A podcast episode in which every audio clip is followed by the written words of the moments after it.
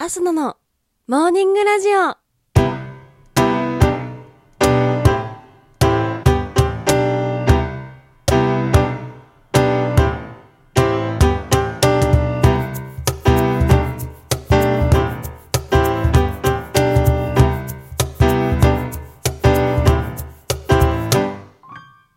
皆さん、おはようございます。そして本日7月29日木曜日、お誕生日のあなた、おめでとうございます。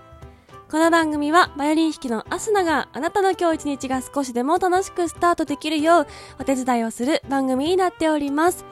今日のお天気や一日をワクワク過ごせるお役立ち情報など、お話をしてまいりますので、どうぞ最後までお付き合いお願いいたします。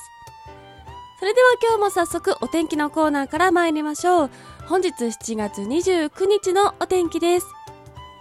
今日は北日本から東日本は雲が広がりやすく、ところにより雨が降るでしょう。雷を伴い激しく降るところもある見込みです。落雷や突風、短時間強雨に注意してください。西日本は晴れるところが多いでしょう。ただ近畿から中国ではところによりにわか雨や雷雨がある見込みです。南西諸島は曇りや晴れとなりそうです。最高気温は全国的に30度を超えるところが多い予想です。熱中症にご注意ください。東京都最高気温32度の予想となっております。それでは次のコーナーに参りましょう。毎日が記念日のコーナー。本日7月28日の記念日はこちら。アマチュア無線の日、白出しの日、七福神の日、福神漬けの日となっております。アマチュア無線の日、こちらは1952年7月29日に戦中に禁止されていたアマチュア無線が解禁されたことにちなみ制定されております。アマチュア無線は今でも世界的に根強い人気があり、健全な発達と知識の普及が記念日制定の目的となっております。ちなみにアマチュア無線化のことをハムとも呼ぶそうで、その由来はアマチュアの英語表記 AMATEUR の最初の2文字 AM に発音しやすいように H をつけたという説と無線使用時に鳴るノイズをハムノイズと呼ぶからという説。またアマチュア大根役者のことをハムと呼ぶからという説があります。続きまして白だしの日。こちらは白醤油に出汁を加えた調味料白だしが初めて製造販売されたことにちなみ白だしの醸造元となっている七福醸造の語呂七が7、ふが2、くが9の語呂にちなみ制定されております。ちなみにこの社名なんですが、七福ではなく七福となっております。続きまして七福神の日。こちら、七が7ですね。ふが2、くが9の語呂にちなみ制定されております。七福神は、恵比寿様、大黒天様、毘沙門天様、弁財天様、福禄寿様、寿老人様、布袋様の七柱神で、それぞれの神様がそれぞれの福をもたらすとされております。続きまして、福神漬けの日。こちらは七福神と同じく七福の語呂と、主にカレーに添えられている福神漬けを食べて、夏バテを防止してもらいたいとの願いから制定されております。ちなみに、福神漬けという名は数種類の野菜が入っていることから七福神になぞらえて命名されたという説が有力ですがご飯に福神漬けがあれば他におかずいらずで食費が浮いてお金が貯まるためまるで福の神のようなお漬物ということからその名がついたとする説もあります。それでは次のコーナーに参りましょう。ちょこっとトリビアのコーナー。今日はもうすぐ7月も終わってしまうということで夏本番を迎えます。夏に関する雑学をいろいろ集めてみました。まず一つ目蚊の飛ぶ音が聞こえると目が覚めるというお話。寝ている人にブーンという音を耳元で真似すると起きてしまうことが多いんだそうです。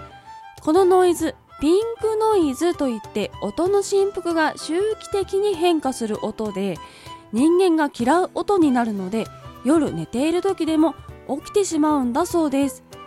ちなみにモスキート音と呼ばれる 17kHz 前後の高周波音は年齢とともに徐々に聞こえづらくなるのですが可能とは年をとってもずっと聞こえるんだそうです。続いて顔のお話をしましたので蚊にまつわるものを2つ続けていきます。漢字の蚊の由来。諸説ありますが虫編に文と書く。この蚊という漢字はですね蚊の羽音がブーンと聞こえることに由来していると言われております。現在の中国語では文という字はウェンと発音しますがこの字が作られた時代は文と発音していたんだそうです。続きましてもう一つ蚊にまつわる雑学で蚊取り線香の容器が豚の形の理由。昔ながらな蚊取り線香の容器というと豚の形をしたものイラストや写真でよく見かけませんか？なぜ豚なのでしょう？昔ある養豚場で豚に群がるかに困り果て土管の中に蚊取り線香を入れて使ったのですが口が大きすぎて煙が散らばり効果が出なかったんだそうです。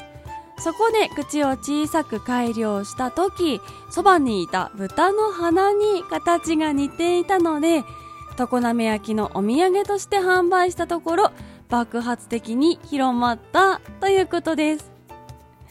それではもう一つこちらはセミにまつわる雑学です。セミの声は電話越しだと聞こえないというお話。今年もいよいよ夏らしいセミの声が響くようになってきましたがこのセミの声スマートフォンなど携帯電話越しだと聞こえないんだそうです。というのもスマホをはじめとする携帯電話が対応している周波数は300から 3500Hz なのですが、セミの鳴き声は 4000Hz 以上なので、相手には聞こえないとのことです。ちなみにこちら、スズムシの声も同じく聞こえません。このネタはサスペンスのアリバイ崩しの定番ですので、覚えておくと、見ている時に、あっていう風になるかもしれません。ということで今日は夏にまつわる雑学、そしてなぜか夏の虫にまつわる雑学をお届けいたしました。いかがでしたでしょうか？といったところで本日のモーニングラジオお別れの時間が近づいてまいりました。この番組は平日毎朝6時半に更新、そして時々生配信もやっております。ぜひ番組ポチッとフォローしていただきまして、またアスナに会いに来てください。それではいつもの参りましょう。今日も一日元気にいってらっしゃい。